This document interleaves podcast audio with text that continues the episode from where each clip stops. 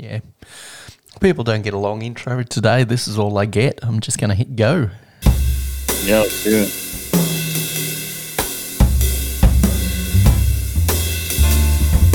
Sit back, relax, and enjoy the warm sounds of the Beer Engine podcast with Griff and Tony.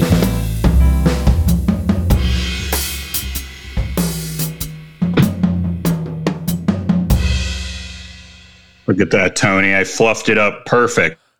Look at you. Look at that. Nailed it. Hell yeah. Mine's okay. That is that is a that's pretty good, but We- whip the whip the meringue on that one, baby. All right. Free Nice pills in the glass. Let's do this. All right, guys, it's the Beer Engine Podcast. You know it. It's Griff. You heard my voice. You know me. If you don't know me, welcome. Uh, lovely to have you here. Uh, welcome to uh, our little bar in the whatever corner of the world this is. Uh, potentially uh, hell. Uh, who knows? You know, but um, or Iowa. Remember that whole bit? Anyways, Tony, it's really, really fucking hot, so it might as well be hell. Uh, um, it is. Uh, we have reached kind of a heat humidity combo here in Vegas that I had not experienced before, where there's some humidity and it's the very hot type of temperature, like 110 or so. Um, and Oh. it's really, really, really brutal. so you're talking 110 and 5 degree 5% humidity. Gotcha. I'd say maybe I'd say up to 15%. It did rain on Sunday. We got some Oh. rain. That doesn't sound Um, nice. And it's hot, so it's steamy. It's the monsoon season. I, I blame, I got to blame Arizona as usual. Arizona sends all this shit up to us. Um, it's it's not nice of them. So occasionally I have to sweat now. It's very un- unpleasant. So really, really, really, really bad. now, do you know anybody that used to live in Arizona? Perhaps you could just like dump this whole thing on them and blame them for the entire thing. It's just a thought. Yeah, the problem with the problem with that person is they usually are blaming themselves for everything already. So you kind of have to deal with their own fucking mental problem. You can't even feel good about calling him an asshole for uh, fucking you over by being from Arizona or existing in Arizona. They're like, oh, it's always my fault. You know, they're whining. They Oh, I did it again. That's really that's a good impression of him too. Actually, uh, I think I nailed it. I think you Uh, did. Tony, I um, I did uh, you know, in in it with all this heat, uh, I, I've been getting myself some ice iced cream lately. Tony, been eating iced cream. Is that something you guys like? Uh, Who, what sort of human doesn't like iced cream? But what sort of iced cream are you going for? Are you going for just like your supermarket brand sort of stuff? Are you going upmarket it supermarkets, or are you going to So, a chain or a or a artisanal ice creamery or frozen custardery? Is that what you call I it? like the frozen custard, yeah. Um, but I did uh, I did a little. We've done a little ice creaming lately. Um, we went to a place. I don't know if you've seen these, Tony. These are like the. This is like a Japanese thing, I think, where they're in these little pastry fish waffle cone things, like fish shaped. They're not fish tasting, but they look like little fish, and they're sort of a soft-ish pastry like waffle cone and it's filled with like ube ice cream, like soft serve ube ice cream, or like or whatever normal flavors too. Um, that shit's really good. Had some of that a couple weeks ago. Uh, more recently, uh, the Whole Foods Market, you, uh, owned by Amazon and Jeff Bezos, popped in there. They were doing a little, ice cream sale, so I got me some of that upmarket ice cream, some Jeni's Ah. sweet corn, sweet corn and berries or something like that, or sweet corn biscuit and berries or some shit like that. And it's good as hell, Tony. Yep. So there's sort of, I was, there's a guy I listened to on a different pod, podcast, and he's having the dreamy, creamy summer, and he has some strong opinions on Jeni's ice cream and thinks it's overrated to some extent. It is. It is. Oh, yeah. Yep. I absolutely agree. Yeah. No, it, it's overrated, but I do like the fun flavors. I'm, I'm a fan of like unique Yeah. ice cream flavors. I will get on board with it. I'm not one of those freaks who's like, I only eat vanilla. You know, I love vanilla ice cream. No offense to vanilla ice cream, but you know, I like some crap in there. Sometimes it's fun to get some junk in your ice cream. I, I like vanilla ice cream. I, I won't say I love it. Like, give me chocolate and variations on chocolate, and it doesn't have to be like chunks of shit in chocolate ice cream. I'm not a chocolate chip chocolate person, but yeah, give me fun flavors as well. I'm, I'm Peanut I'm- butter. Yeah, I mean, peanut give butter. me some peanut butter and ice cream, dude. I, I I will get all. I think I so I bought. So I like you know I got my sensitive tummy. I mean I had to get some non dairy too. I got some non dairy ice cream. I can eat about a scoop ish of of regular ice cream, but if I really want to pig out, I got to go on the non dairy kick. And the Ben and Jerry's makes a pretty good non dairy ice cream that's not not gross watery. You know, sometimes it's watery. Um, and uh, it's the Netflix and chill non dairy. So it's got these pretzels and some peanut butter swirls and some other crap in there. Mm, that's not good. That's not bad either. I like that. I tell you what I love in a um, in an ice cream is some something sort of savoury. Give me you you spoke about peanut butter, but give me um, a potato chip in an ice cream. Potato Love it. pretzels, Yep, anything with a little Um, bit of salt. Just these sweet corn biscuit pieces that are in the one I'm eating are really good. That's a nice add. Um, I've had a sweet corn ice cream before that I thought was lovely. Well, that makes really sense quite to me. enjoyed that. so. Yeah, because that that's something that goes sort of both ways. It is on the the very very sweet side of savoury. A lot of the times we're doing sweet corn and it's a savoury dish, but it's very much on the sweeter side of anything that's on your plate. Yeah, I agree. Yeah, I'm, I'm so I'm liking eating ice cream, but you can't you can't leave the building you're in with the ice cream. You have to just house it wherever you are. You cannot go outside with the ice cream; it's gone. Um, if you want to go outside with something, you got to get one of those like paleta style popsicles that is frozen to like a fucking brick, and you can lick on that for a little bit, and that's about you can get something out of that. But um, that ice cream is soup in 25 seconds. I can barely keep. I mean, because the heat rises up. So we're on top of the garages Yep. here. So like it is hard for our fr- our fridge is just running. It's it's barely keeping up. Um, it's it's wild. Um, so pretty good stuff. But hey, ice cream, delicious. Um, you ever have a beer ice cream, Tony? You ever have a beer flavored ice cream? I I can remember having beer floats, like Yeah, having okay. having like beer poured over an ice cream, specifically like um like sweeter beers like stouts, um, sort Like a of in an, stout, yeah. like a coffee stout, like in an affogato way. But as far as beer in an ice cream, I can't ever remember having it. But all the ingredients are there other than hops because, like, malt powder and um, ice cream is a classic pairing. Milo, Oh, yum. Yeah, Milo and it. ice cream in, malt, Austra- yeah. in Australia, which is just chocolate malt, um, chocolate and malt, not chocolate malt Yeah. that's that's been powdered up. We we love pouring Milo onto ice cream. It's great that way. a chocolate malt here. I don't know if you have like the shake style malts, but it's just mixed with the malt powder, right? So like a Yep. we would just call that a chocolate malt. And um that's one of my favorite things to drink. And they're not easy to get malts abound anymore, you know, because I don't think that flavor is as popular as it was with our grandpappies. So we gotta you gotta dig those things up these days. It's um, Dairy, Well- the Dairy Queen will will have one for you, but not always at uh, at some of these other ice cream joints. Well, go to the world market or your ethnic shelves or world aisle of your supermarket. Look for some Australian Milo. I think they have it in other places. Um, All right. it's a evil Nestle brand.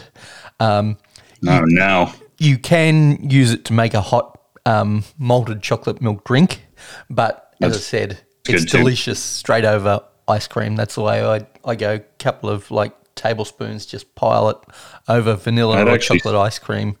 It's really if it weren't delicious. nine thousand, if it weren't nine thousand degrees, I, the hot chocolate malt drink actually sounds delicious. I, I want that too. So Well, the other option with Milo, it comes in both varieties. You can have it hot or cold. Cold is delicious, but the malt powder doesn't dissolve um, as particularly well. yeah. So it's kind of lumpy. But if you're used to that texture, as I am, as somebody that grew up on Milo, it is delicious. Don't know whether our two Australian listeners can chime in. I'm not even sure whether Nick Talks ever had Milo because I don't think it's a British thing. I know PMAC would have for sure, but what their thoughts on Milo are. And they, there are still Milo candy bars out there, but there used to be an old style Milo um, candy bar, and it was compressed, um, just the malt and chocolate compressed, and then wrapped in a chocolate shell, and that shit was delicious. Then they changed the recipes. No, you can't do that. No, and it's nowhere Why do we good. change the only? I don't know why we're changing can like old candy recipes. That's like the only reason an adult and the only reason anyone really eats. I think like kind of your classic candy, like your classic shit candy that was started in like the 30s, 40s, and 50s, is for nostalgia's sake, right? Does anyone eat? Who's eating like a uh, Butterfinger at age 35 and is like, this is legit good. I guess somebody, because I don't know what. Pe- I mean, I was looking at shit today on the internet because I don't, I don't know what people are doing. I mean, there's posting going on that is like so far beyond I, I, irony that I can't live with. But anyways, I eat that candy and I'm like, this is good because it's comforting. I find something uh, rem- like reminiscent about this experience or nostalgic. Um, I'm not know. eating that. The only one is a Reese's. I think a Reese's I eat because I like them. But Yeah. anytime I eat like a fucking, I don't know, like a ding dong or like a goddamn Twinkie or something, Oh yes. that's that's just like nostalgia or whatever. That's just like, all right, this sucks, but I'm, you know, it's kind of fun to try it again. Yeah, there are a couple of candy bars in Australia where that's the case. Chokito being the big one. Chokitos a trash. They're, you're only looking at them from childhood memories or a Polly Waffle. They're trash chocolate bars. There's a reason why you hardly find them anywhere. But I would say a cherry ripe is still Oh yeah, cherry ripe, yeah. is a fucking. They have those. I need to get one. I, I saw one at the old uh, World Market there. They're they're delicious. If you can get the dark hand up. chocolate version, um, they're also great. And there are some like special variety ones that are that are also good. I don't know whether they're better than the original, but I like the dark chocolate one myself. Um, yeah, cherry ripes are just good, no matter which way you slice it. I also like a bounty, which is like a, mound bar. Oh, I we have those too. Those are pretty good. Yeah, it's kind of like a Mounds bar. Yeah. Yeah, they're the chocolate bars that I really enjoy. Like I can I I can take a pass on a Snickers or a Mars. They're fine, but they're not trash. Um, but yeah, give me give me a, a cherry ripe, um, a bounty, or a flake, and I'm happy. And like a flake is just good quality Cadbury's chocolate that's been sort of had air Wrapped pushed up. through yeah. it. Yeah. Right. Yeah. Right. So Those things are good. Uh, we have that shitty Hershey chocolate though. That shit is putrid, bro. Um, that's something I do get nostalgia for um, because yeah, it was bought back when I was like a teenager, and yeah, it is super shitty. But I do eat a Hershey's Kiss sort of in the same way that you were talking about eating a Butterfinger. They're not Yeah, particularly too. great, but yeah, there is great nostalgia value with that. they were in a big glass at my grandmother's house. I used to sit there and pick at them when I'd be at my at my grandmother's house and sit there like eat seven of those things. Yep. What else did I eat recently? I had Rolos. I had a, I had a couple of Rolos. You ever have a Rolo? Now, do you put your Rolos in the fridge? Because that is the way Yes. to go. Yeah, what you got to do. You put them in the fridge, and I kind of suck on them a little bit. I sort of like let them uh, kind of dissolve a little bit is the move, and then you get it's got a hey a little bit barley wine type of dark barley wine flavor in my mind. Absolutely. little chocolate Rolo, yeah. There's an Australian candy that we used to get. Okay, so it was a thing that you would go to a milk bar when they were a thing, and you would either order a 20 cent or a 50 cent bag of mixed lollies. And it was all these mm-hmm. individual small candies, and some were chocolate, some were hard candies, some were jubes, and you would get a mix, and you some would be two for a cent, or some would be more expensive, and they'd be two cents each or five cents each. And the person at the milk bar would go through and fill up the bag till you got to your, whatever you were spending. And there was mm-hmm. a chocolate that probably doesn't stack up today because probably the chocolate on the outside of it is shit. But the inside of it absolutely reminds me of a barley wine more than even a Rolo. It's called a mate. And you didn't have to put Okay. these things in the fridge, but they were like a hard, hard caramel that was almost burnt in flavour, but but not to point of astringency. And then they were covered in chocolate, and they were about the size of a 20 cent piece in Australia, but they were cube shaped. Don't know what that is in American currency, but they were a small, small um, flat square that you pop in your mouth Yeah. and they were delicious. But I think the chocolate on the outside was kind of crap. Yeah, I mean, yeah, you know, I mean, I don't know when you're making chocolate at this scale, and sort of the the other thing not to think about too much with chocolate, if unless you want to go crazy, is the what it takes to make chocolate uh, and what happens around the world to to, to get chocolate. Um, but we don't have to go into that. We're just enjoying some sweet treats in the fucking summer slash winter, Tony. We're we're Yeah. killing ourselves over this, but Oh, I know. it you is bring- nice. I am enjoying. What's up? You bring up a good point about that, but I think there's every food staple in the world you you can make Yeah. the same argument. Um, coffee, you you can order from fair trade coffee, but that just means they're getting a couple of cents more per Right. per It's bushel all. of It's coffee. all. It's everything. yeah, it- Food, cars, yep. gas, Social media. Somebody's back. Somebody's back's getting broken. Yeah, Yep. to make down in down in the con- and us too. Us, we're down here in the content mines. You know, just getting whipped. Hey, oh, we do this shit, you know. well, we joke about that. We record on electronics, so you and we host this thing on servers, and those those parts have got to be mined out of some mine somewhere, and then manufactured through some smelting plant. So you can And- either get up in get arms rid- about one thing, or you can just fucking be Yeah. defeated. I'd And rather they- be defeated. and they get real hot.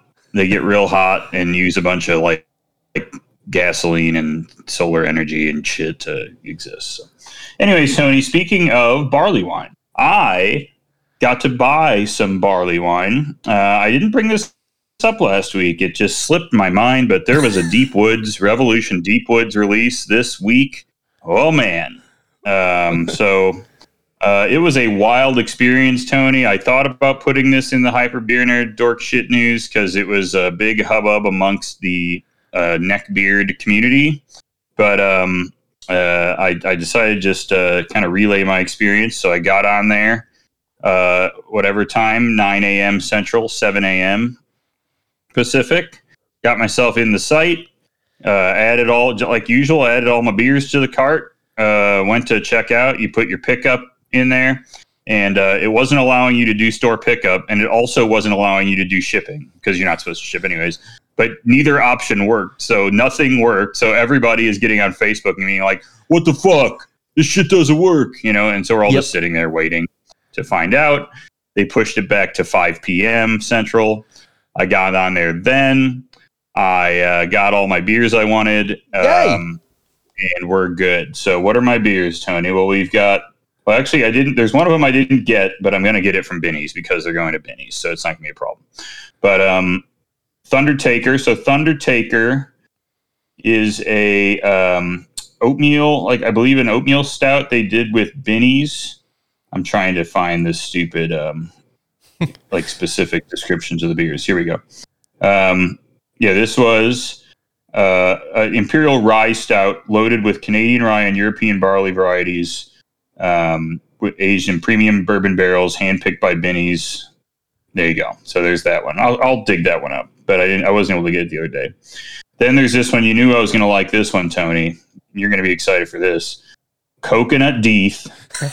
Yep. Hell yeah. Uh, Oh. A diabolical dose of toasted coconut accentuates the naturally occurring wellspring of American oak flavors found in Deth's Tar. Yum. Now I'm excited about it, but I'm guessing you're even more excited about it because it's combining two of your favorite things: waiting in lines and coconut. I love, I love, I love staring at the back of some fat guy's head. That's just my favorite. What what can compare to the joy of that? I love it. Um, and and then the third one. This is a new one, Tony. I'm interested to hear what you think about this one. I was more excited about it. Uh, my other pals who order Rev beers, um, I, well, I know Mr. W2 picked himself up some of this, but um, other guys weren't excited. I trust Rev though; they haven't fucked anything up yet. This is a lumber struck. It was a black. It's a black barley wine aged in wine barrels. So this is a black barley wine aged in young French oak wine casks from Saxum Vineyards in Paso Robles, California. Uh, so it's got uh, it adds measures of lush vanilla and baking spice to this sumptuous sweet English black barley wine. I don't think I've ever had that as a as a style. Have have you- No, I've I've never had. I've had black barley wine before, which is a weird way to describe it. I just think they they add a small component of chocolate malt would be my guess to because and it just colors everything more than likely. Um, but uh, the wine barrel component is really going to be interesting. I think people are looking at and expecting it to be like tannic or Yep. super or tart or something. I don't think it's going to be that. I think it's going to be like, especially with where that wine's coming from. I think you're going to get like monster vanilla taste and oh, we've um, and then you'll just get like the maybe the, the, the pure barley wine. That's my that's my hope. We'll see. But either way, uh, we got those them's beers coming to me. I bought a, I bought too many of them. Uh, Kelly is going to be very unhappy with me when uh, uh, Mr. W two shows up to drop off these beers, and there are a lot of them that she's going to have to cram into her bag. That's gonna be pretty good. Um, can't wait for that. But no, yeah. So uh, we don't have another release. What until October? um, when uh, I think Straight Jacket's dropping. So we got a little time now. So They need to iron out their iron out their shit with their site. Yep. So how how common is it having ordering issues in the beer community that, you circulate in? Well, uh, it almost every single time um, something happens. Uh, Rev had it worked out pretty good, but I would guess the back end was fucked last year, so they probably decided to change providers, Yep. and it ended up getting fucked up. So whatever, it'll probably be fine next time. Uh, like Horus shit isn't a problem because it's a contained amount of people, so uh, you pretty much just go on and order it like you're buying a ticket um, Yep. like on Eventbrite or whatever. Not really no battle for that. Um, there's always too much beer, frankly. Um, uh, you know, but there's other ones that have been total disasters. People trying to get on the site sells out in 30 seconds. Um, I mean, there's just real. It's a really it's it's hard for these breweries to manage the scale at which these beers are going to be um, purchased at. They really don't know what to expect ever. Yeah.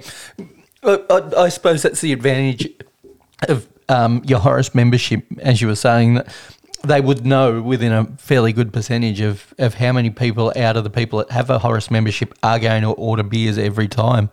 And therefore, they pretty much make they pretty much make the amount of beers there are of the amount of people that are going to Yep. buy it. Maybe a few. They probably make more. Like they probably make some amount more than that for like other stuff, depending, Yep. right? And there's going to be runoff and stuff. But I I've never had an issue. Never once have they had a beer where they're like, you don't get one. You know, so never going to be a problem. I don't think. I usually wait till like the day before they're done with the ordering to buy it because I'm lazy. So.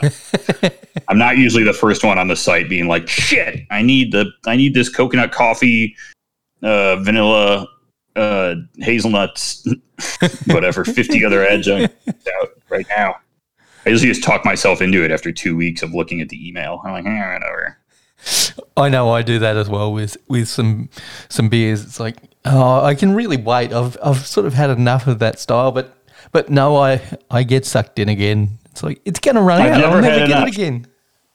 I've never had, for some reason, I think I've had enough, and then I buy more, and I probably have had. My taste buds have had enough, but my wallet just loves to suffer. It's the best. Um.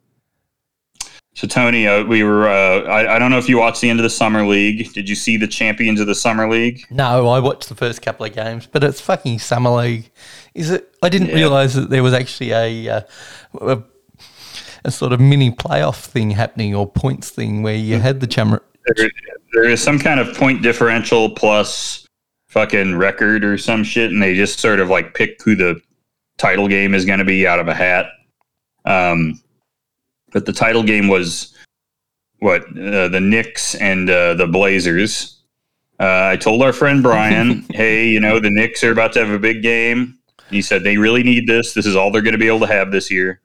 Is this summer league title? And lo and behold, somehow even the baby Knicks let him down again. Um, the Portland Trailblazers are your summer league champions, and Tony, I could not stop laughing that they had summer league championship rings. Oh no! That was so fucking funny, dude. no, Uh, they were cheap, cheap like Jostens. Do you guys know what Jostens No. is? Um, Jostens is like the class ring. They make like class rings and shit. Um, I think they actually do make some of the title rings, but these ones are just cheap, fake, everything fake. Uh, whatever, silver. You know, whatever it is, the cheap, whatever that cheap brushed silver is. Stainless steel. Um, yeah, stainless steel, whatever. It lo- looks like dog shit. You can look them up, Tony. They're they're not they're not cute. Um, but yeah, there's a trophy. I think I told you that um, we all we tried we took pictures of the summer league trophy, and they were very protective of it. They're like, "Do not touch the summer league trophy," and I'm like, "Yes, sir." Okay, Like not what? a problem. What do you think it is? It's it's not like it's the Stanley Cup or or the NBA champion or the AFL Premiership Cup or, or the Melbourne Cup. It's it's a fucking it's no different. or the div- or the division championship or the winner of the preseason or anything. None of that. no. It, it doesn't even reach conference champion of the you know butterfly conference in sixth grade t-ball. You know whatever. It's it's not even that. At least that was like the purpose of it was competition. The purpose of the summer league is not to win the summer league. The purpose of the summer league is for whatever. I saw him at the game, Billy Donovan, to sit there and look at everything and be like, Yeah. all right, well, let's see if we got anything with these freaks. You know. Yeah, let's if That's this pretty guy's league, league ready.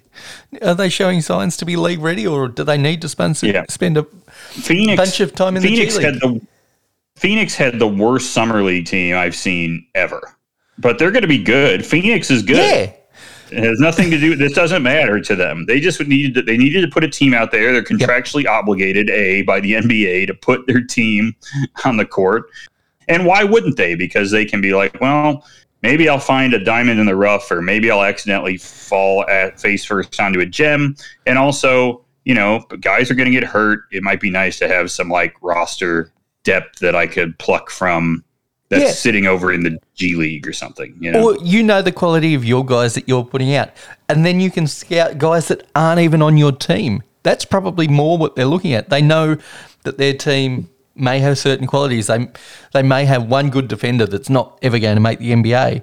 But if they put him on a guy that they're sort of testing from another team that they may pick up at some point later Right. in the year, um, just to fill a roster spot, that's that's the point of summer league. It's not only what you're putting out, but it's what you're going against and and scouting them as much as scouting your your own Yeah. list. and to see you know from a competition standpoint you want to see if your rookies are going to show up and be competitive and you know do the right make the right plays in the game and play defense or at least attempt Yeah. it and give you some effort you know all that stuff obviously you want to look at but yeah it's just really funny that that they're, they're like handing out rings for winning this shit is fucking stupid dude Now I love Um, a i hot think next take year tony yeah what do you got around summer league, but I've I've seen very few that are actually like worth sort of even mentioning. It seems like a really um, uneventful summer league. Nobody truly sucked balls that. Oh, we've got an Nobody Anthony Bennett on our hands. Yeah, I don't think anyone sucked ass. I don't think anyone like stole the show either. I don't think there was any player, um, any rookie that.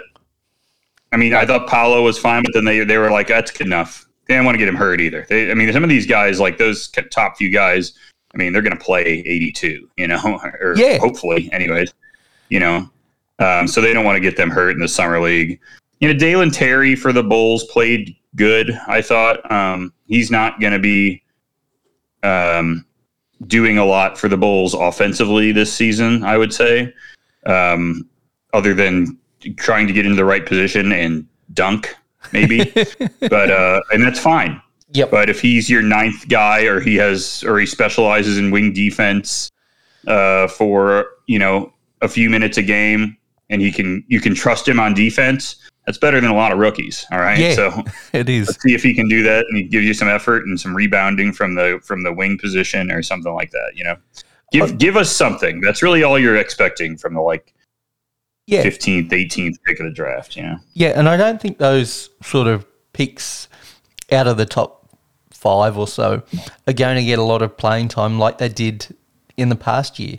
The past year, we had a lot of guys that, that walked into situations and they walked on and became regular parts of the rotation, like your Herb jo- Herb Joneses in um, um, New Orleans and stuff like that. Guys that were Ayo just Ayo Dosunmu. Yeah. you know he played played a lot. and I, I just can't see that coming out of this draft based on, on what No. I've seen in a couple of practice games in summer league. But who knows? You get guys into NBA organisations, and some of them really thrive, and they come from college situations that are that are set up differently. I think a prime example of that is Chet Holmgren. Like he he spent twelve months not dribbling the ball.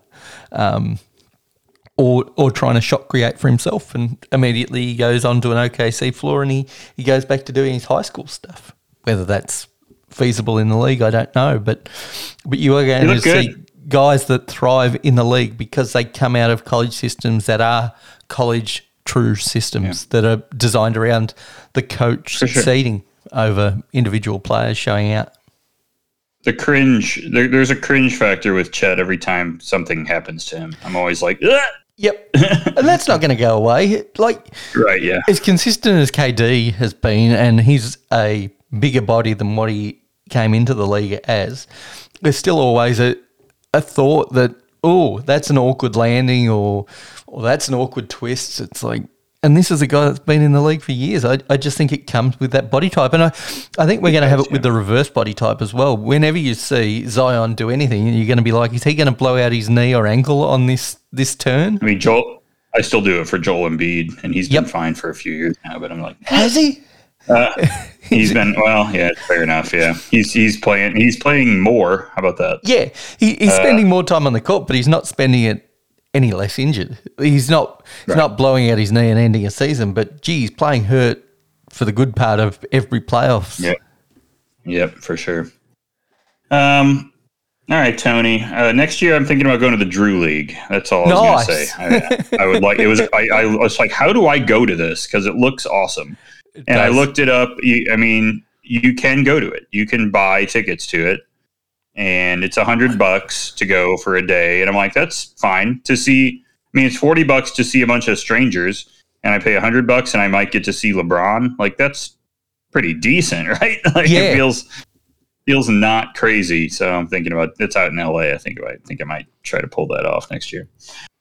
All right, Tony. Why don't we hop into the Discord, huh? Nope. I it queued up. I just hit the wrong button. How about that? I like that sound. Whatever that sound was, good too. Um, Tony, a lot of stuff this week. Wow, the gang was was going at it this week. Um, Nick Torque at Manchester United ver- versus Melbourne victory at a beautiful looking stadium. I, I presume that's where they play the Aussie rules too, right? That Tony? is that is the MCG. I think it's still the largest stadium in the southern hemisphere. Um, seats around hundred thousand. Um, Sure. 103,000 I think is is the modern record since they've redone the stands. So yeah, quite large. We, it is a big stadium. Um, it's it's the iconic stadium within Australia. Every every state has a decent sized stadium. Perth has a sixty seater. Um, Sydney has an eighty thousand seat stadium, but this is sort of the iconic event stadium in Australia for all kinds of sports. We play World Cup qualifiers there. Um, concerts come there from time to time, but it's mainly famous for the Aussie rules and for cricket. sure. Yep. Because You guys, you guys aren't you guys aren't so big with the with the soccer, but uh, oh no, as I Um, said, the World Cup qualifiers tend to take place there. right, I'm Um, sure that does well. Yeah. Yeah, because the MCG is actually the Melbourne Cricket Ground. So Oh, that makes sense. Okay, now it's checking out. yep, But yeah, we have a couple hundred thousand, hundred K seater ones here, Tony. I've, I've been to one of them. I've been to the Ann Arbor, the Michigan Stadium, and that place is fucking huge, bro. Um, one in Vegas, I think, is 70. I think we're looking at 70 something thousand in the Allegiant Stadium. yep. Um, I thought I see. I thought Nick Torque was sitting in like a box. Didn't you? Did you get that feeling No. looking at the picture? No, you didn't. Okay, I was like, he's got a he's got a friggin' counter. No, My man's loading it up. what happens in Australian sporting events? I think the G started it, but we also have it at at Marvel Stadium as well. If you're in standing room only, or even if you've got a um, ticketed seat but want to stand in the standing room only section, they the row closest to the seats has a basically a bit of timber where you can rest your, your pie and your beer as you stand up and watch the game. So, all right, that's not bad. I mean, I would do. I like that kind of setup, honestly. Uh, I used to when I was going to the United Center. Uh, we'd have friends get us tickets that were in the press box, yep. um, where you have like essentially your seat is like an office chair at a counter, and I'm like, this is cool. All right, yeah. it was a pretty good seat. I mean, it's not bad. So, yeah, uh, I, I, I, I certainly there are boxes available, and I haven't had the box experience, but I have had the Medallion Club experience a couple of times at Marvel Stadium, and mm. that's that's very much uh, a premium experience. You can you can walk in and they hand you a newspaper if you wanted a newspaper for it, whatever fucking reason. Um, and yeah, that's what and that's what I'm looking to do at the game. Read the newspaper. yeah. Uh, not bad, but he said uh, he said United still shit. Um, so we'll keep an eye on that. They made a couple signings since he said this, though, so we'll see if that's still true. Uh, Corey had some news. Our friend Corey, uh, according to him, Skittles are toxic. U.S. lawsuit claims. This is from Jonathan Stempel. Mars Inc. has been sued by a consumer who claims that Skittles candies are unfit to eat because they contain a known toxin that the company had pledged six years ago to phase out.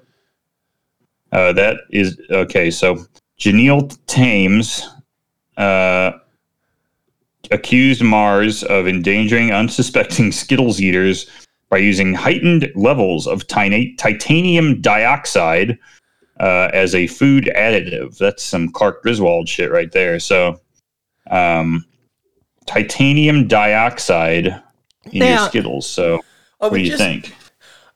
Word of caution here: anybody can for this is basically anywhere in the world, but I, I know it's definitely true in America. Anybody can file a lawsuit for any reason. Doesn't mean it's true. Now, right, you can just post something. Yeah, it's yeah, just like posting.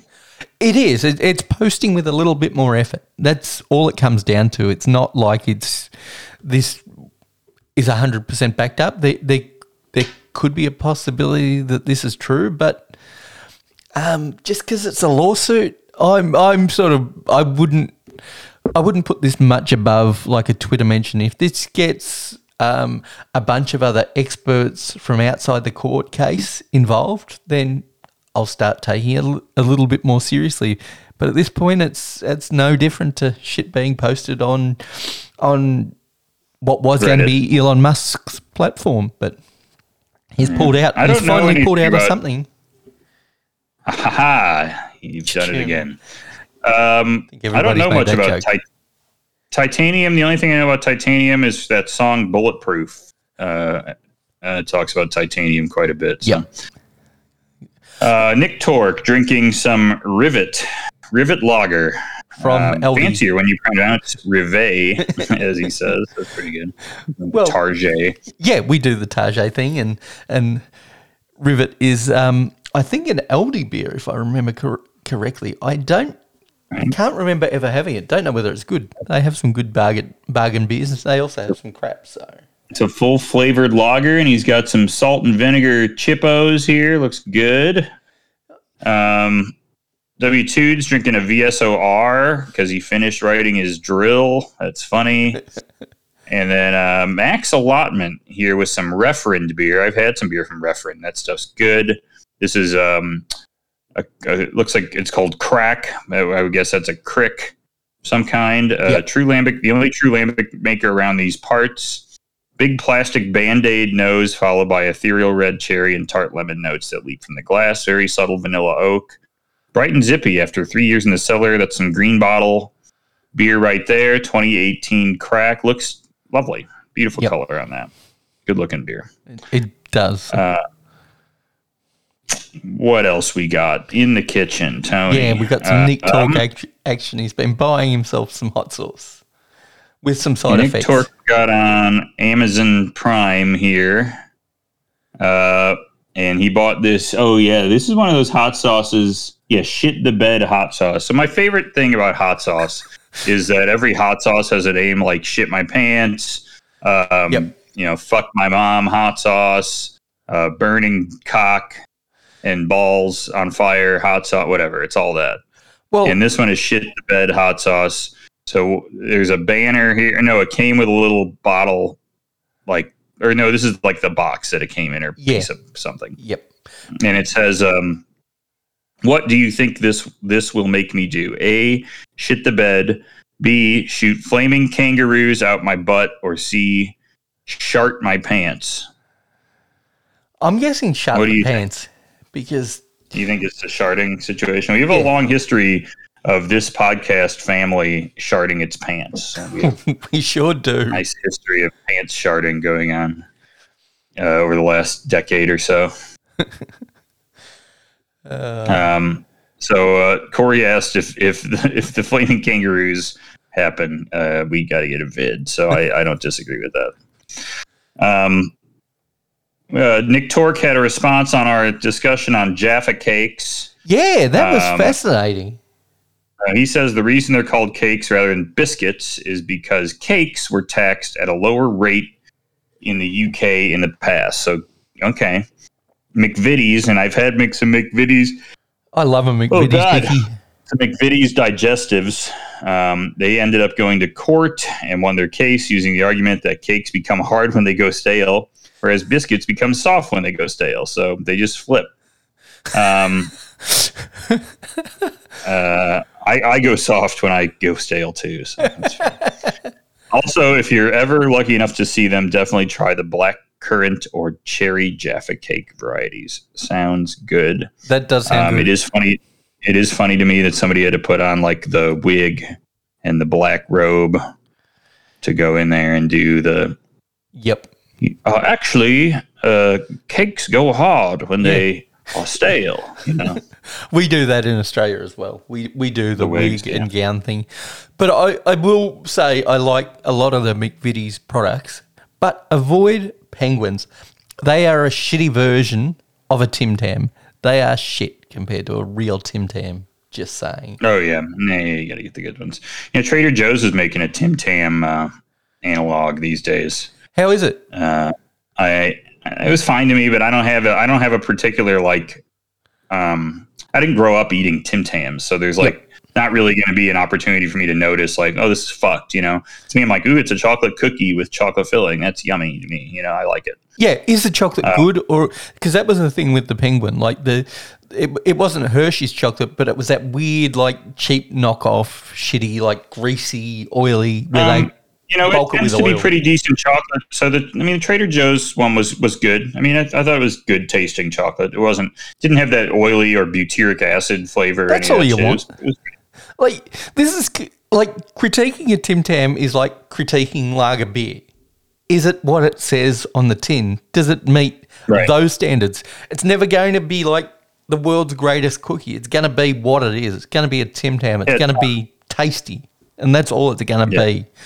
So I, I wasn't trying to overanalyze it like a penguin shit. They taste like ass, but a Tim Tam tastes delicious. Most of the varieties I enjoy. It's like um, it's it's like eating. It, you can't eat a Tim Tam thinking you're at you know what's his name, Jacques Torres chocolate or something. Yeah, it's, it's yeah. just a just it's just a keep cookie. It is. Um, But can I recommend? I know I've suggested a bunch. Bite off the diagonal corners. Use it as a straw. I know most videos Yeah. you see out there will say a cup of tea. That that's ass. What you need to do is get yourself a glass of port. Doesn't need to be expensive port, and suck the port through the Tim Tam. It's a great combo. The fortified wine right. with the Tim Tam. last time I drank port, I uh, became drunk and had the worst hangover of my life. Nice. You're doing it right. Really, really, really, really bad. Uh, gambling had some gambling going on. Corey asks if anyone bet on the WNBA All Star game. I mean, I didn't, but I am positive many, many people did. I'm positive Brian Um, did. I, he, I, Brian, I know he did bet on the home. I don't. I know Brian bet on the home run derby. um, as did as did as did W Tudes here, who had Julio Rodriguez plus eighteen hundred, who did make the final and uh, couldn't hang on. Would have been a nice payout. Would have been. Um, I forget who Brian had, but he lost in the first round because and he and Brian said he thought it was a bloop single derby, uh, which was pretty funny. Um, Grammar Purist has a question for us in gambling here. So, what's the over under on uh, how long the Bennifer marriage lasts? Oh man, that's a boring experience to me. But yeah, Bennifer marriage. How long you got, Tony? Uh, Nick, uh, Grammar Purist sets it at nine months. Now, shouldn't that be a half? If if we're really going to be pedantic? I would say nine and a half months if I was going to set the line. Yeah. Yeah, but I'm going to go over because it's a PR too, thing. I, I, I think if it lasts less than two years, I think it's a PR disaster. I think two two to three years is really where they want to sort of go with that from a PR point of view. Not that I'm skeptical and don't think they're really in love, but although I, I do think J Lo and to a lesser extent Ben Affleck are masters of just keeping themselves in the news. Um, when was the last time any of them were in anything relevant? I maybe. Um, well, J Lo was in that Super Bowl halftime show. That was one of the great things that's ever been on television. So, how long ago was that? It was a fair while ago. Like three three years ago. Yeah, that's a long time in entertainment news cycles. Fair enough. So, um, but it was it, it was it was awful good. I mean, uh, that was that was good for her. There was a uh, Ben Affleck has been doing his directing, and he was Batman for a little bit there. That was a was, long was time ago. He was, was, a long time ago. Yeah. yeah. you might as well bring up so, Good Will Hunting at this point. So these, uh, yeah, I mean, I think it's going to be over. Corey's got the under. He thinks closer to nine weeks no nine months. Uh, I, I tend to disagree, but hey, uh, if it goes that bad, it, it either needs to go that bad because that's sort of a PR bump, or it needs to go. It needs to last way longer than that. So I, I think that's an interesting play though, because I think if it lasts six weeks, then you've got then then you've got some. at least these guys are at least going to be getting uh, some pub out of it. Yep. Now, Corey, did you want to did you want to put a twenty down on it? I'm I'm happy to take the other side of that. No vig involved, just a straight up straight right. up twenty for it. I'm happy to do that. We'll do a virtual shake on it if you're interested. All right. Sounds good. Let's make it happen. Uh, so what else? Oh, I was watching. Um, when I was watching Summer League, Corey brought up. Uh, I didn't see this. Asking me if Dyson Daniels' mom was there. That's funny. she, she, um, and I think, other than oh, we have some Quora potpourri. Let's sure jump into do. that. That thing is wild.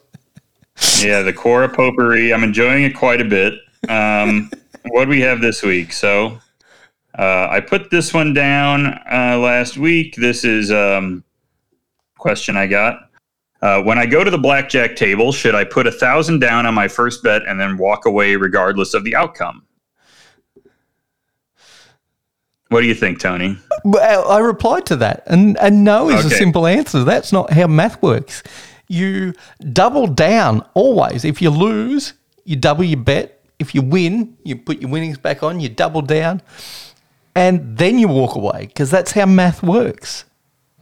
Yeah, that's the right way to do it. I mean, I, the thing is, you're going to do that. You're going to put the thousand down on your first bet, and you know what's going to happen. You're going to get eight three and you're yep. then you're going to be like, shit. Okay, I have to give you another thousand because that's the only way to play it. It is. You know. Why are you taking um, the second card there? You have to double down there because that is how math works. So no, that is not the correct outcome. Double down for two yeah. hands and then you walk away. You play. You put a thousand down at free bet blackjack. That's the real move. Uh, Corey posts this. This isn't from Quora, so I sort of dis, dis disallow it. But really, um, I think there was a, a, question, a valid question. This is in, from Fox Two now in St. Louis. Can pregnant women get divorced in Missouri? Uh, it's an amazing question, and he says unbelievably that the answer is no. so that's that's wild to think about. Um, weird state, Missouri. Strange, strange place to to live in. Um, Here's one from Nick Torque. He's getting into the core game. Why does England, a European country, speak English, an American language, instead of another foreign European language? That's pretty good.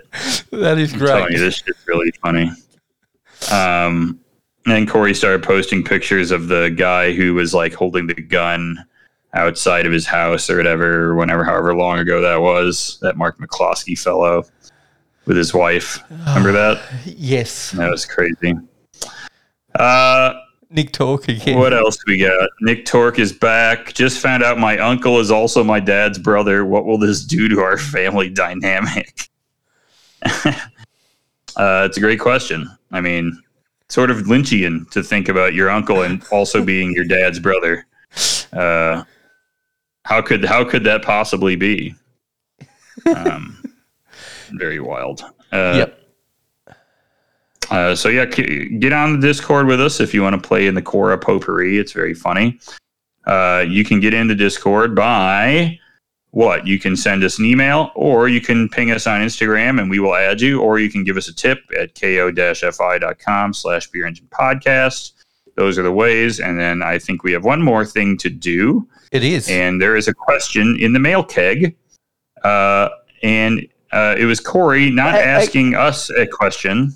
I'm still going to play the jingle, so let me play the jingle. Oh yeah, go for it. Yeah. So Corey had a question for other people, um, and it was uh, asking Nick Torque how his SARS, how his diet SARS was. Nick says it's very similar to root beer. They brew it for a few days and then boil it to get rid of the alcohol.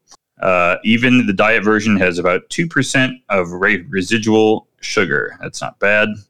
Uh, I'm a big fan of drinks like this. My favorite is the dandelion and burdock, which is difficult to find outside the UK. Dandelion and burdock.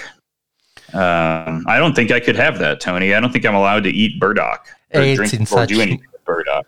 Such small quantities, you'll be fine. Yeah, We'll maybe it wouldn't some- matter. Okay. We'll get you some Bundaberg SARS. Um, Corey um, said that it sounds like it'd pair well with bourbon. I haven't tried the bourbon thing, but I have certainly had it with vodka.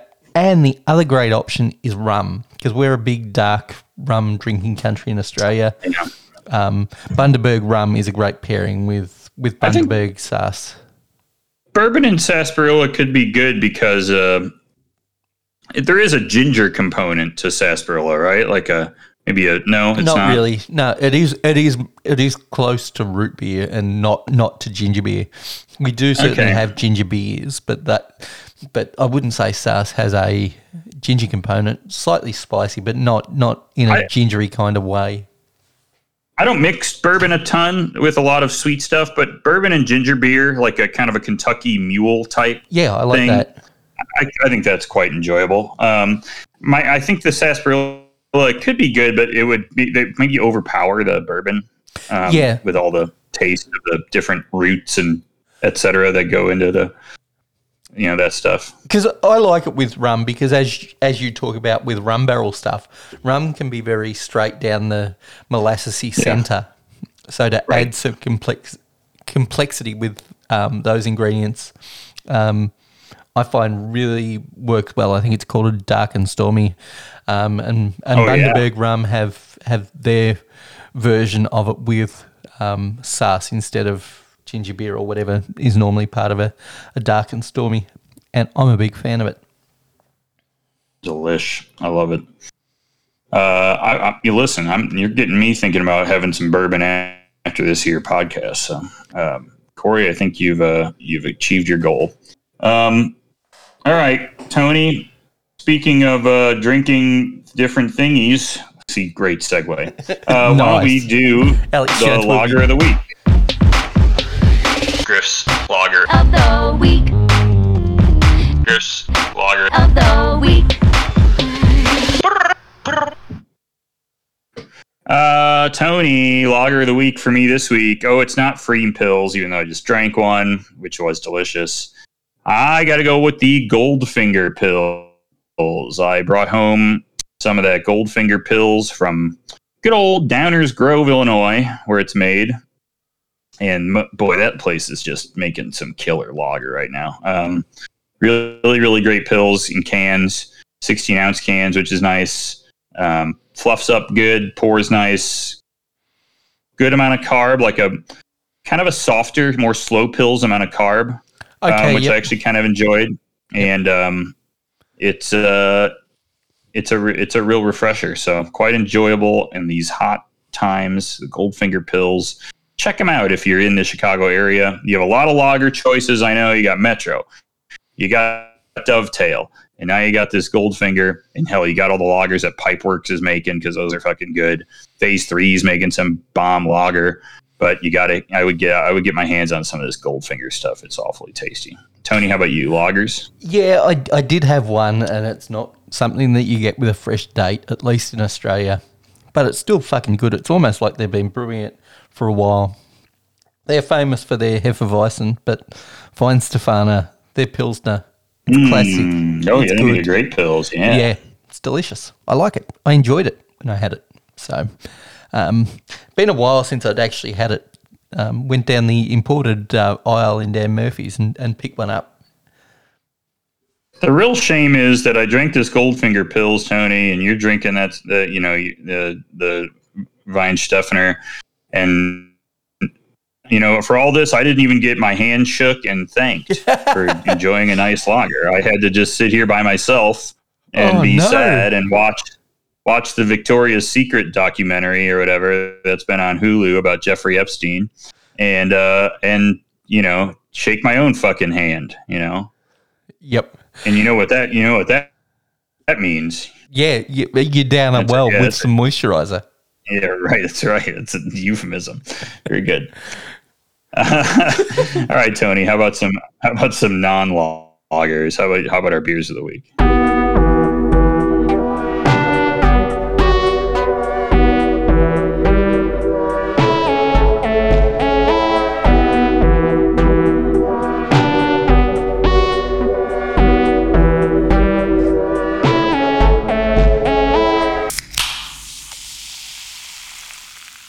Tony. Why don't you kick this first, huh? Okay, I went with um, one of the beers from Bacchus Brewing Co. It was their Rock and Rhoda. So, are you familiar with the? don't want to call it a candy bar, but like it's not really a dessert. It's it's a thing people make called a Rocky Road. So it's got marshmallows, Yeah. chocolate, coconut. So this is Sure. based on on Rocky Road. It's an imperial stout. Um, the details that they give on Untappd, it's a big blurb. It's four words: Imperial Rocky Road Stout, and it's a delicious pastry stout that comes in at fourteen point eight percent alcohol. Hell yeah. All right. So it's a big boy. Um, 206 check-ins. Did you want to do a mini Untappd Who was the brewer again? Bacchus? Bacchus Brewing. Oh, yeah, people like them. Oh, yeah. Um, ooh, I'm gonna go with a cool four point four two. I have to give it to you 4.36. All right, not Yeah. bad. Deliciously sweet.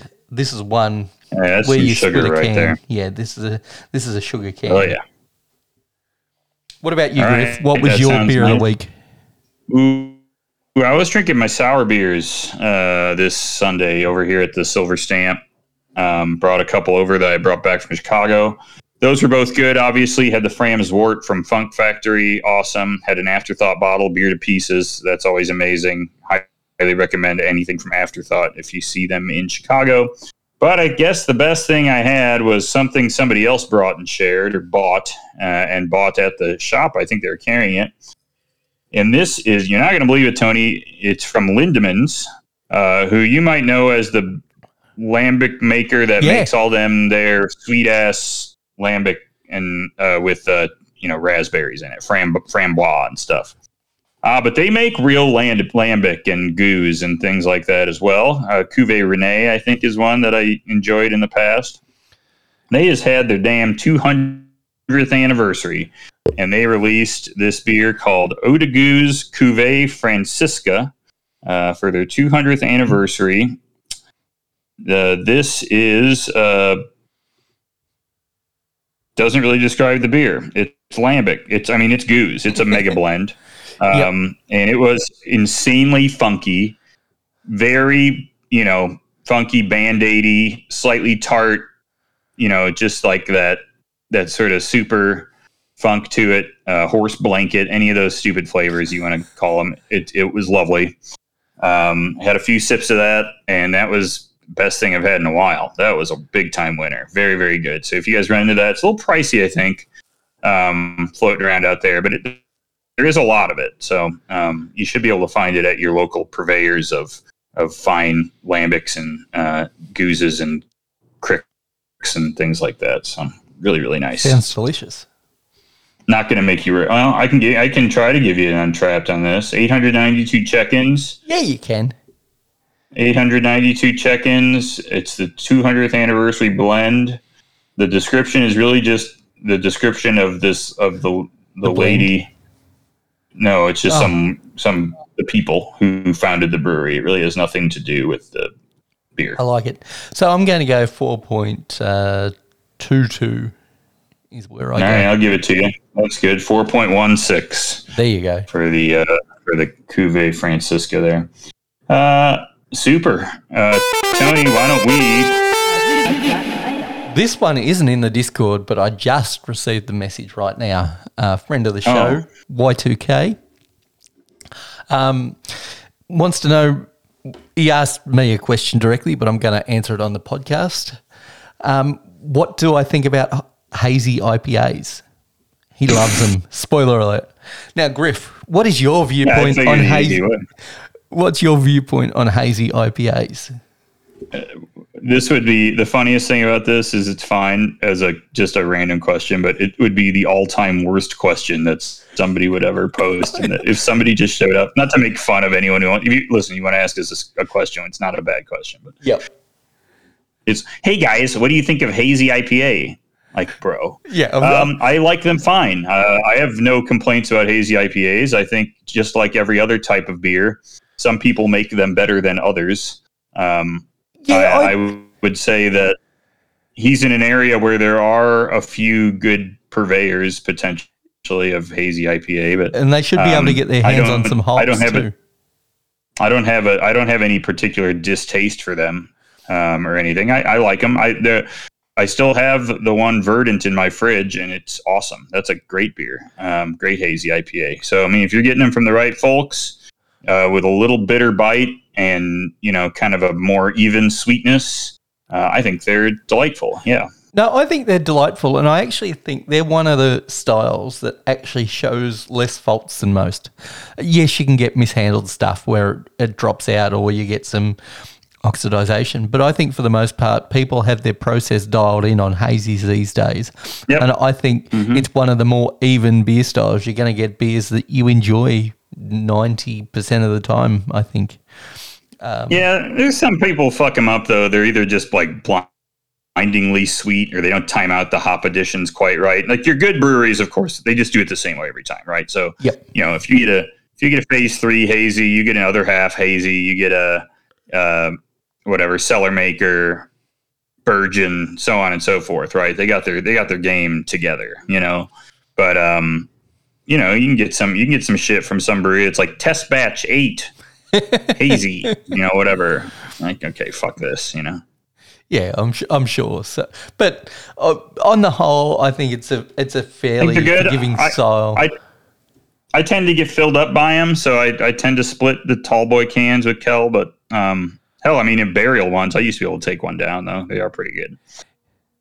So Yeah. if you get enough bitter on it that it that it's not lingering on your tongue forever, then you'll be fine.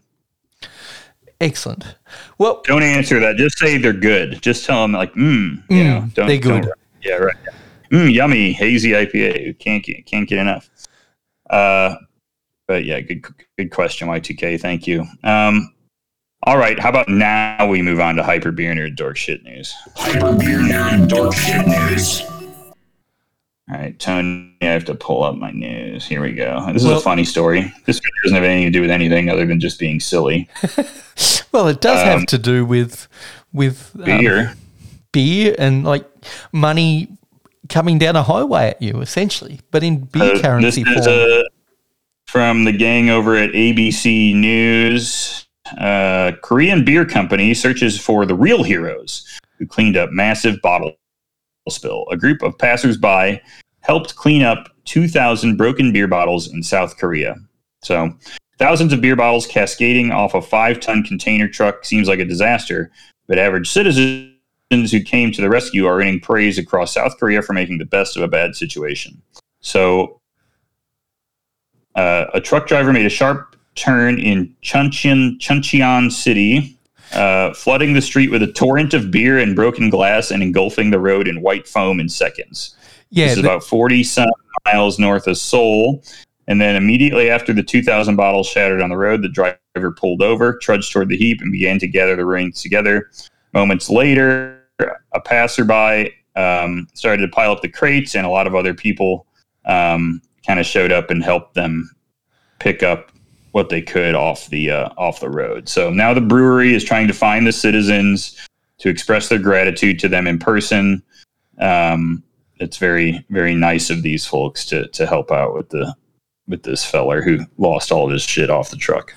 Now, but my question is this is um, there's a bridge in Melbourne that is famous for truck drivers not being aware of the height of the bridge, the Montague Street Bridge, and they drive under it all the time and get stuck.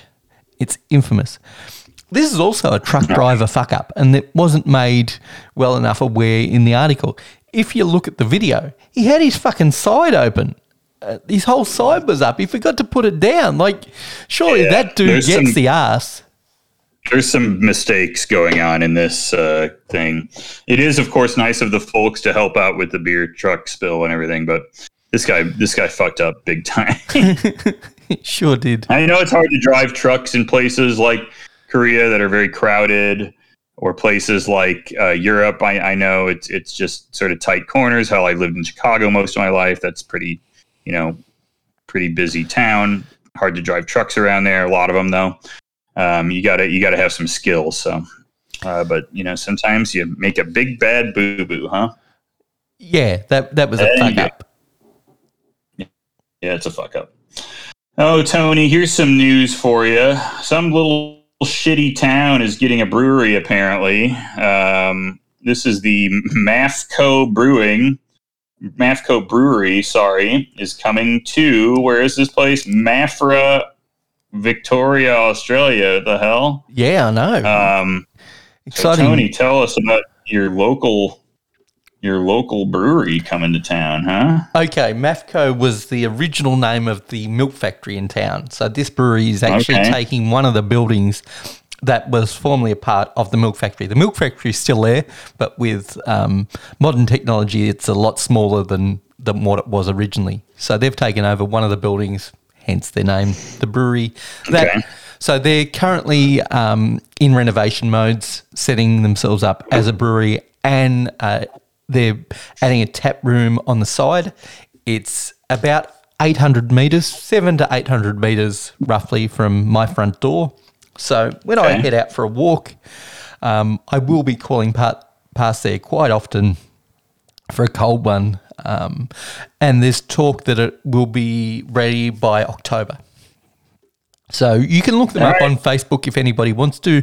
Um, they're, they're showing a lot of photos with their construction, but even from when the last photo was published on the 17th, um, there's been a lot of construction that's gone on. Um, they've added an external building in the past three or four days. So, yeah, exciting stuff. Do you do you have any familiarity with the people who are opening the place or I- I own do. the place? Um, one of the um, people involved was a year below me at high school, and she's run a pub at Heyfield, which is a town about 15 to 20 minutes away.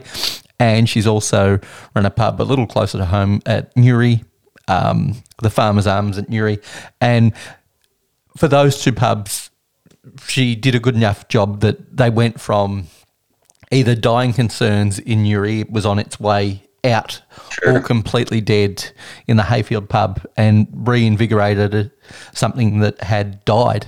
Um, so they've got a track record of being able to have good hospitality businesses. I hope they Sure. hire a good brewing staff. I'm not expecting anything spectacular. If they can brew a good pale, I'll be happy. Maybe it will be spectacular. You know, Tony, I've always wanted to be in a town, and a town like yours would be an interesting one that isn't in the total middle of nowhere, um, and make like a kick-ass farmhouse brewery or something. You know what I mean? I really think that would be an interesting thing to, to do. I mean, obviously, you could still cook out some lager and some pale ale, but um, I would love to. oh, I I guess I just always wanted to run Jester King. That's Yeah. just all I want. Now, just want I, to run Jester King. I think the interesting point for us, given our history, there are two things that you could you could do that that plays on the history of the town. We're a huge dairy farming community. Um, it employs a lot of people and a lot of connected farms in the area. So you can do a lot of milk stouts or lactose based um, beers. Sure. That that'd be Yep. one direction you go. But before um, Queensland became established as the sugar capital of Australia with their sugarcane production, we were actually known for our sugar beet. So you could take it the Belgian way and do triples and quads. That'd also Sure. pay homage to the town. So, hey, when I'm sitting at the bar, I will nudge them in those directions to at least make something a little bit um, with a little bit of a nod to the local history. I think we're going to be getting some new beer engine listeners. That's what I like to think about. Absolutely. All right, get in the get in the Discord, Mafco Brewing Co. We need you. We need you in here, uh, Tony. Uh, the last story I have here, I'm going to start this out, and then we'll kind of transition into something new. But uh, it's my favorite beer festival of the year. Not beer festival, like beer championship or beer, whatever this shit's called. Like the judge where they judge beer. Oh, for Cup. gold medals and shit. Yeah. This is the U.S. Open Beer Championship. Oh, I I, do this this one. one. every year. I fucking love this one. Their website is from 1992. Has a fucking plastered on banner image with two steins on it. It's so corny. Don't look at the website, Tony. Oh. Close it. Uh, okay. I didn't open it. I just wanted to see the website design. Yeah. I'll I'll look at it later. You can look at the very top of it. It's fine. I'm not gonna. I'm not. The winner, the Grand National Champion, I won't look at the is results. Sun King. Don't look at the results. No, oh, you're right. just look at the very top. Yeah. that was made by Adobe. Um, what was the name Yeah, of the Adobe hideous. program? Oh, that's that's gold. I love it. Yeah, Yep. it's it's ass. So pretty bad. I've clicked But off it it. returned to its normal normal schedule at its new event center in Oxford, Ohio. Mm, I've been to Oxford, Ohio, um, and uh, it's just amazing every year. The breweries that get honored at this are, are just breweries no one's ever heard of, and there's beers that nobody's ever heard of. And I guess I appreciate that, but there's just something about it that it always seems to be some kind of crazy outlier they have weird categories. So this year, the, the one thing I'm going to read from before we go to our, our game, these are the top 10 beer names as voted by the U.S. Open beer judges. They always enjoy the creativity behind the names and that breweries choose for their products, and they judge the winners subjectively based on laughter volume. Do they have the decibel meter thing? They should at the have it like they do at sporting events. This year's top 10s on the laugh meter included, and here's your top 10 funny beer names. Here we go. Uh, the Julius Squeezer IPA from Elmhurst Brewing Company. Huh. Huh. Taste Tastes like flannel from Red Bear Brewing.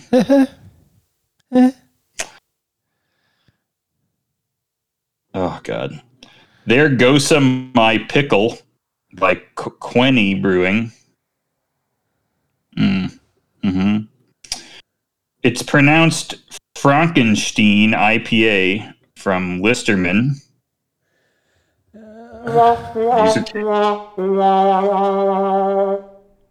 Oh, they get worse, Tony. I need more cow Belgian. I don't. I don't know what that. What is that?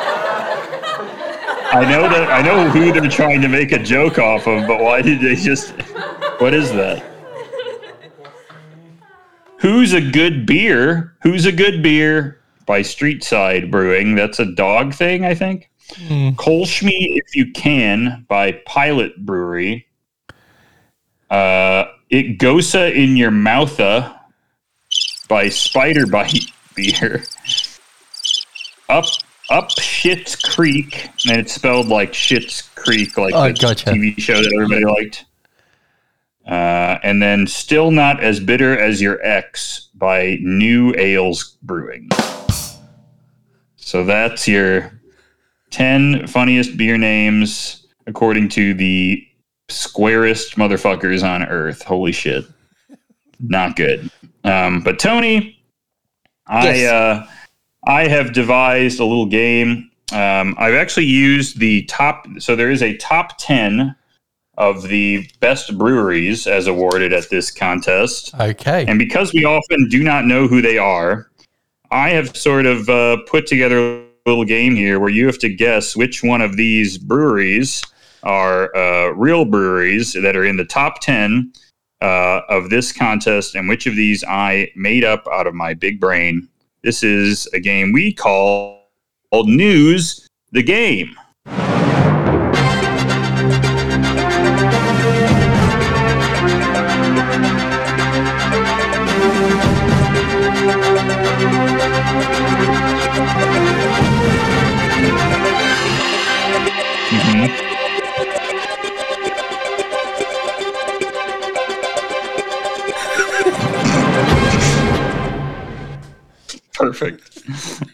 Exactly as long as I thought it would be. All right. All right, Tony. I got the first one here. Oh man. These guys are from Nevada. You're gonna you're not gonna believe I don't I don't know some of these because I live in Nevada. That's crazy. All right, well this one's from Minden, Nevada, Tony. This is called Shoe Tree Brewing. Now, Tony, a shoe tree is a thing you put your shoes on, uh, sort of like a tree is. Um, if you've seen a tree, So, uh, but it's your shoes. so is this to help them grow, or is it just to help them dry out, or for You know what they say about big, big shoes? What's that? That you put small big, feet in them? Big, big fucking cock, baby. Isn't Um, that big feet, not big shoes? Because you can wear any size shoe. Didn't we? Didn't we No, come only to the this? shoes. They don't really know anything about the feet. It's only the shoes. That's why you see a bunch of guys with size seven feet, wearing size eighteen uh, will produce shoes. So uh, what you're there. saying is, Sideshow Bob. yeah, Krusty the Clown is is, is hung as much as Small. Sideshow Bob. Yep. No. Uh, which one? Ha- no. Yeah. Krusty has small feet, so Krusty he's got small the small feet, dick. yeah. Sideshow Bob's carrying a hammer. He's No, he's what- got a fucking rod, bro. No, but by law, your logic, as long as they're both wearing big shoes, they've both got massive rods. Oh, that's right. Yeah, no. But well, Krusty in jail has a small dick, but Krusty in out in the wild has a big hog. It's perfect. Yeah, it grows. It's fine. All right, Shoe Tree Brewing. Uh, they got four. They, they won four medals at this at this year thing. And here's the ones they. Here's the beers they won medals for. They won a medal uh, for their cocoa bur- cocoa burrito porter their taquito burrito porter, their La, Lahontan brown ale. That sounds like a Hawaiian Hawaiian thing. And they got a pumpkin ale that they got a medal for, and that one's called Gingy. Gingy pumpkin ale. You're a Gingy, Tony. uh, Gingy, Gingy pumpkin ale, Lahontan brown ale, taquito burrito porter, and cocoa burrito porter. Now, where in Nevada are these guys located? Are they like near Vegas or are they near uh, Oh, Reno? They're up in Carson City, which is not too not too far from Reno.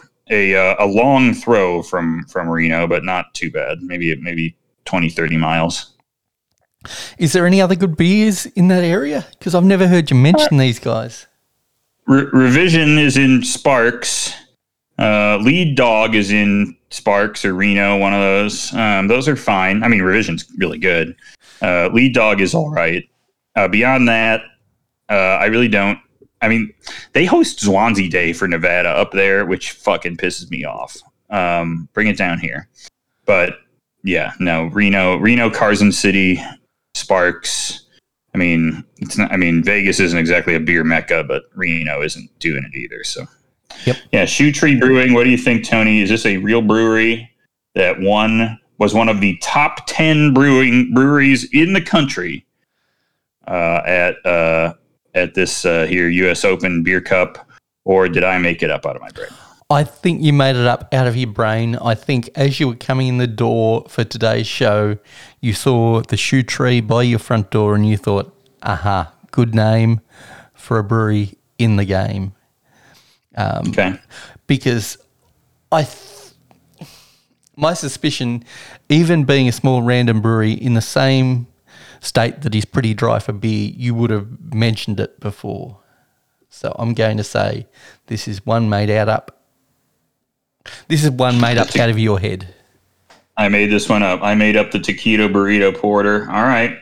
Well, Tony says that I made this up, and unfortunately for Tony, this one is real. And not only is it real, it is the according to the U.S. Open Beer Cup. This is the number two brewery in the United States. Wow. So are you going I to? you know what? I didn't look, but let's let me just let's just take. A, I'm not going to play Untappd with it. I just want to see what the rating is on one of these beers that medaled here. Let's take a look at Taquito Burrito. Taquito Burrito Porter. Oh, it's got a 4.07 on 11 ratings. it's a 4.6% porter with vanilla, cocoa nibs, and peanuts. Ooh, the color of it is giving me anxiety. It's very clear It is very clear. order. Interesting. All right, so there you go. Shoe tree in Minden, Nevada. You get that one wrong, Tony. Oh well. Next up, we will do. All right, this one's called. Um, this one's called Punters Brewing. Punters Brewing. This is in Athens, Ohio. Okay, I could imagine that name in Australia because punters is a big sort of thing in Australia. If you you All right. gamble, you love to punt. Yep. Yep, I know that one. So uh, here's what they've got. They've got they won medals for their um, now Athens, Ohio. That's where Ohio University is, not Ohio State, but the uh, private school, Ohio University. Uh, what do they got? They got the big big leg Imperial Stout. Big leg. I think this is punters like football punters, Tony. Like a man who kicks ball.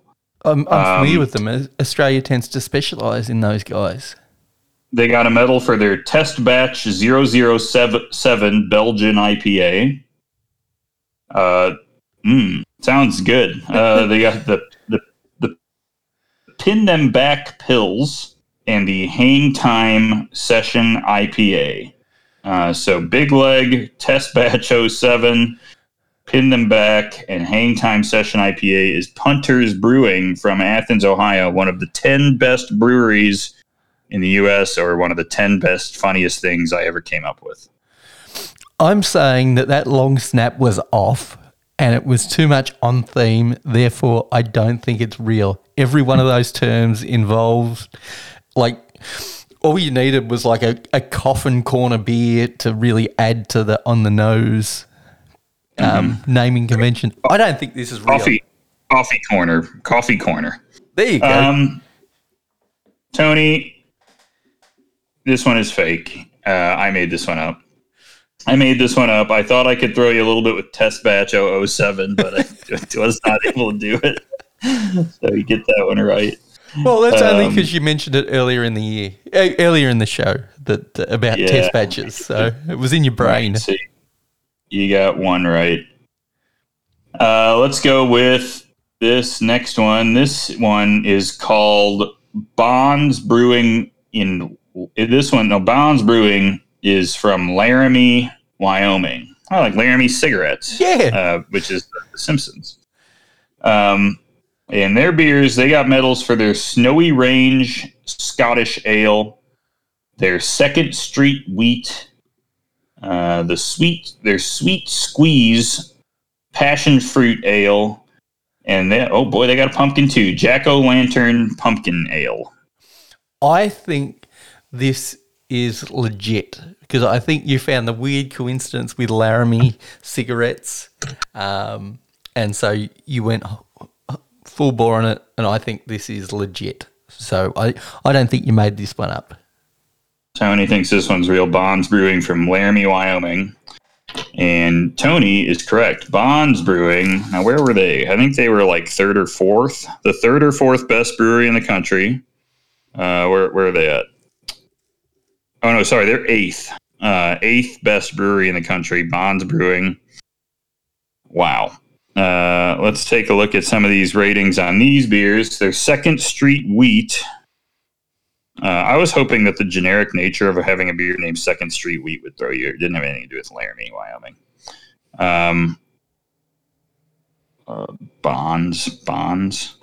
Uh, sec, uh, doesn't does not exist on the uh, on Untappd. So that's how good these guys are doing. Well, I will actually say you can get things from their website, unlike the the first, um, the one from Nevada. I went to their website and you couldn't click on shit there. So they're only selling apparel, um, cups, growlers, hats, and men's and women's apparel, but they look to be a real brewery. Uh, they don't look Well, yeah, I mean, it, it is a real brewery, at least. Yeah. Yeah, but the the other one in Nevada, they got a Facebook page. This has at least got a core range that they actually bother to put up on a website. Their Snowy Range Scottish Ale has a 3.76. That's a respectable score for a. For that Scotch style, ale. yeah.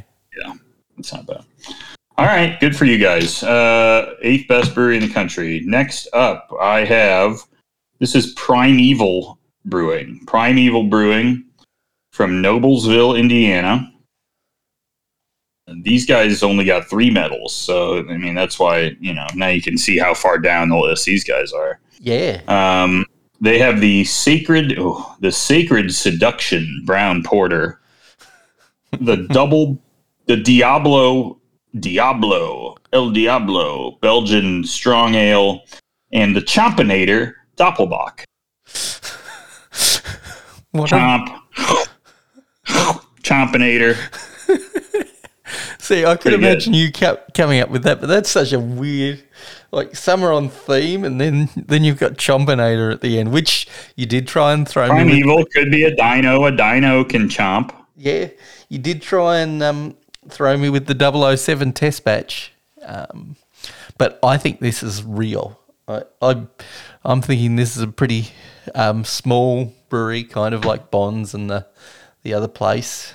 I think this is legit. All right, Tony. You're on a roll. You've you figured me out. This one's real. Um, let's take a look at some of these beers. Noblesville, Indiana. Um, man, they oh, Sacred Seduction, three point eight two, a five point seven percent English porter. I mean, it looks fine. You know, Yep. can't complain about that. That's all right. The Chompinator has a cool three point nine four, um, 7.4% Doppelbock. Eh, I could go for a little more booze on that. Yep. That's all right. Okay, so you got that one right. We got one more. Last one. Tony, this is uh, Mary Ann's Mary Ann's Beer Company in Tempe, Arizona. Mary Ann's Beer Co., Tempe, Arizona Okay. down here in the desert, but in the Yep. shitty part of the desert. Here's their beers. Uh, we have uh, they got medals for beer flavored beer, which is American lager. Okay. Marianne's Marianne's cookies, a um, a specialty stout is the category I want in. Bob's Big Saguaro, sort of sort of a little creepy there. Bob's Big Saguaro Imperial Pale Ale, and uh, oh, this is my favorite. The we we hate Brandon Golden Ale. Oh man. We hate we hate Brandon. I I want to say that you made it up, but I could imagine a We Hate Brandon ale on the shelves.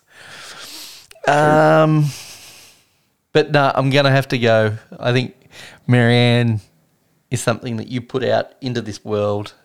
Um, I don't know why you did, but I could imagine this existing in a red state or just a shitty, shitty brewery.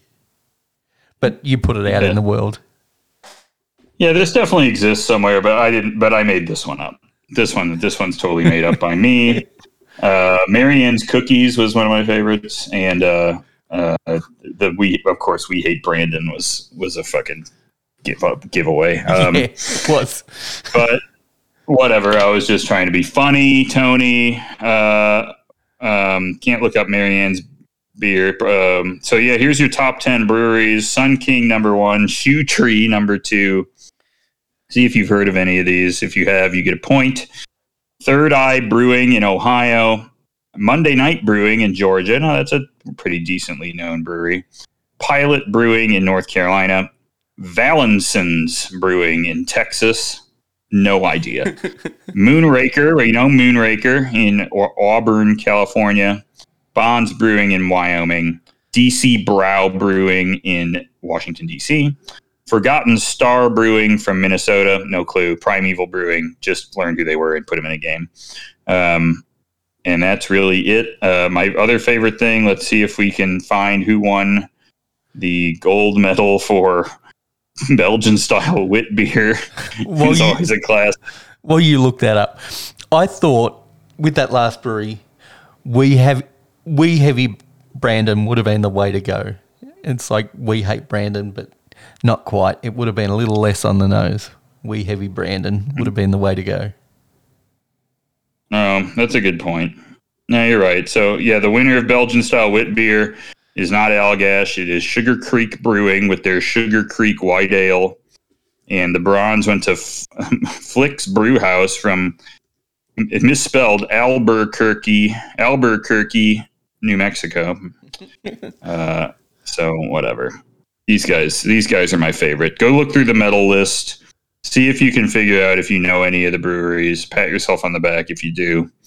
Uh, it's always an amazing experience to, and and you get to try to load up their fucking 1986 websites. Tony, I think that is about it for us today. Uh, why don't you tell people where they can locate us on the World Wide Web? Uh, they can follow us on Instagram at Beer Engine Pod. They can send us an email, beerengineshow at gmail.com. They can follow us on Untappd, your Griff AD, on Untappd, I'm St. Moz. Um, But if you want to send us a couple of dollars our way, ko-fi.com forward slash beer engine podcast and send us a couple of bucks. And that way you don't have to interact and you can still get access to the Discord. to the Discord. Yep, come on the Discord. That's where the fun's happening. Um, and you guys can hang out with us there. Uh, always appreciate everyone posting your questions, listening to the show, and whatever else it is you do uh, as part of our magical, wonderful beer community. Very good. Tony, you got anything else for the fans this week? Uh, not really. Is do we play any other preseason sports that have a trophy? Actually, we used to in Australia. That was my club's biggest achievement for many years. They won the Ansett Cup in 1996, which is better than winning a wooden spoon, which is something that you get for getting the last place on the AFL table. I remember Tottenham. Tottenham winning the Audi Cup was a very funny thing that happened in, it, where it's like they they got two draws against Bayern Munich or something, and they got the, very stupid. Uh, yeah, very good. All right, guys, we will talk to you again in a week. See ya.